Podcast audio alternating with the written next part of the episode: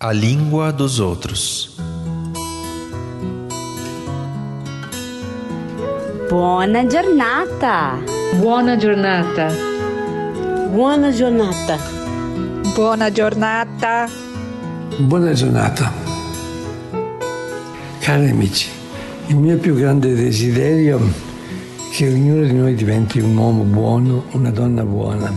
Caros Perché amigos, tutto parte di Dio.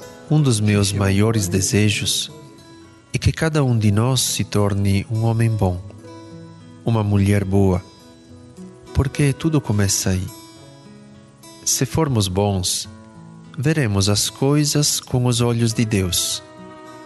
Se formos desconfiados ou distraídos, veremos as coisas não através dos olhos de Deus.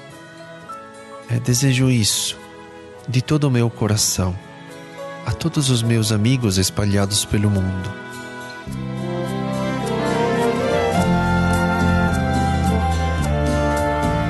Buona giornata! Buona giornata. Buona giornata. Boa jornada! O Buona Giornata de hoje vai nos deixar um pensamento especial. Caminhar ao lado de alguém nos dá a possibilidade de entender a dificuldade do outro.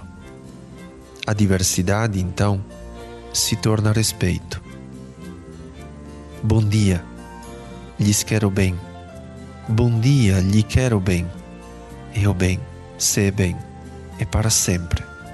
O meu, o nosso, é para sempre.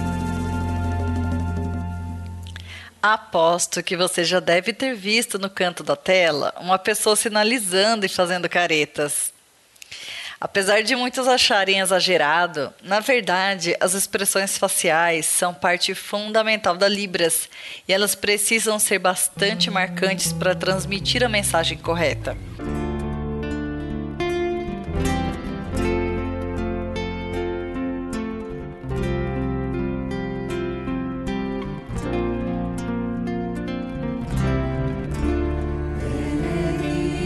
Caminhar ao lado do outro é compartilhar tempo, até entrar num outro ritmo, num mundo diferente do meu. É uma caminhada longa, mas ao mesmo tempo breve.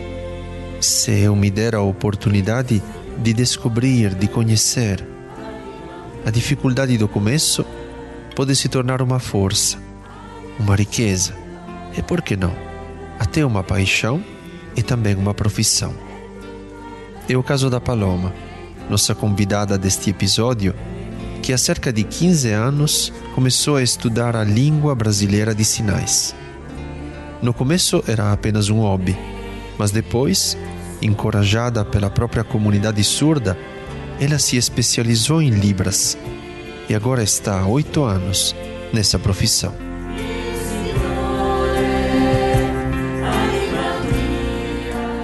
Isso faz parte da língua. Eu estou falando da língua brasileira de sinais e do trabalho de intérprete de Libras. Só para reforçar aqui, a Libras é, os, é a sigla de para língua brasileira de sinais, ou seja, cada país tem a sua língua. Outro fato relevante é que muitos surdos não sabem o português, por isso acabam utilizando a língua que é uma língua natural. É uma língua que para muitos surdos é uma língua materna, pois aprendem com seus pais, avós, tios, é uma língua passada de geração em geração, um idioma como outro qualquer. Porém, numa modalidade visual, gestual, sinalizada. É, e também há pessoas que são surdas, não usam português e também não sabem a Libras e acabam usando gestos caseiros ou mímicas. Essas pessoas elas conseguem estabelecer algum contato e comunicação com usuários de Libras, que acabam sendo seus mediadores também. Por isso, o trabalho de intérpretes de Libras é de extrema importância para que essas pessoas possam participar na sociedade, ter acesso às notícias que circulam e exercer sua cidadania. Então, o papel de um profissional intérprete é mediar a comunicação, as informações entre as pessoas ouvintes e pessoas surdas.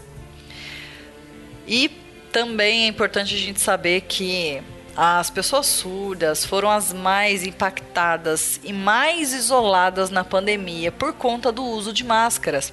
As pessoas surdas que fazem alguma leitura labial com o uso das máscaras ficaram impedidas de fazer isso. Então, o ambiente remoto parece ser uma opção interessante, mas com legendas. Então, para vídeos é importante que essas pessoas tenham acesso à legenda, consiga fazer leitura labial e também a inclusão aí do de intérprete de libras em caso de eventos, para que essas pessoas tenham acesso às informações. É, no primeiro ano, os intérpretes de Libras, no primeiro ano da pandemia, intérpretes tiveram dificuldades, nós tivemos é, dificuldade para tirar a máscara no lugar de interpretação. Por quê? É, por uma questão de proibição, de segurança. Então isso acaba atrapalhando aí a transmissão das informações, já que eu comecei né? Acabei de, de comentar sobre a importância das expressões. Tem sinais que são feitos no rosto, em algumas regiões do, do rosto, da boca, no nariz. Então acaba que a máscara ela tira um pouco essa liberdade, ela tira um pouco de informação nessa, nesse idioma. E uma boa analogia com relação a essas expressões que são muito importantes é que é como se a expressão facial e corporal, ela é correspondente ao tom de voz para nós ouvintes. Então, se você está triste, se você fala com um tom de voz alegre, triste, duvidoso, dá uma ênfase, é uma entonação. O mesmo vale para as línguas de sinais, entre outras características relacionadas à gramática que estão ligadas à expressão facial.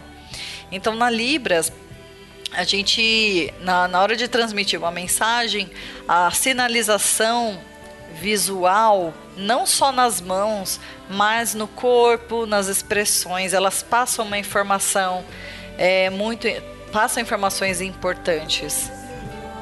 Então agora você já sabe um pouco sobre Libras, sobre a importância das expressões e a importância do trabalho de intérpretes.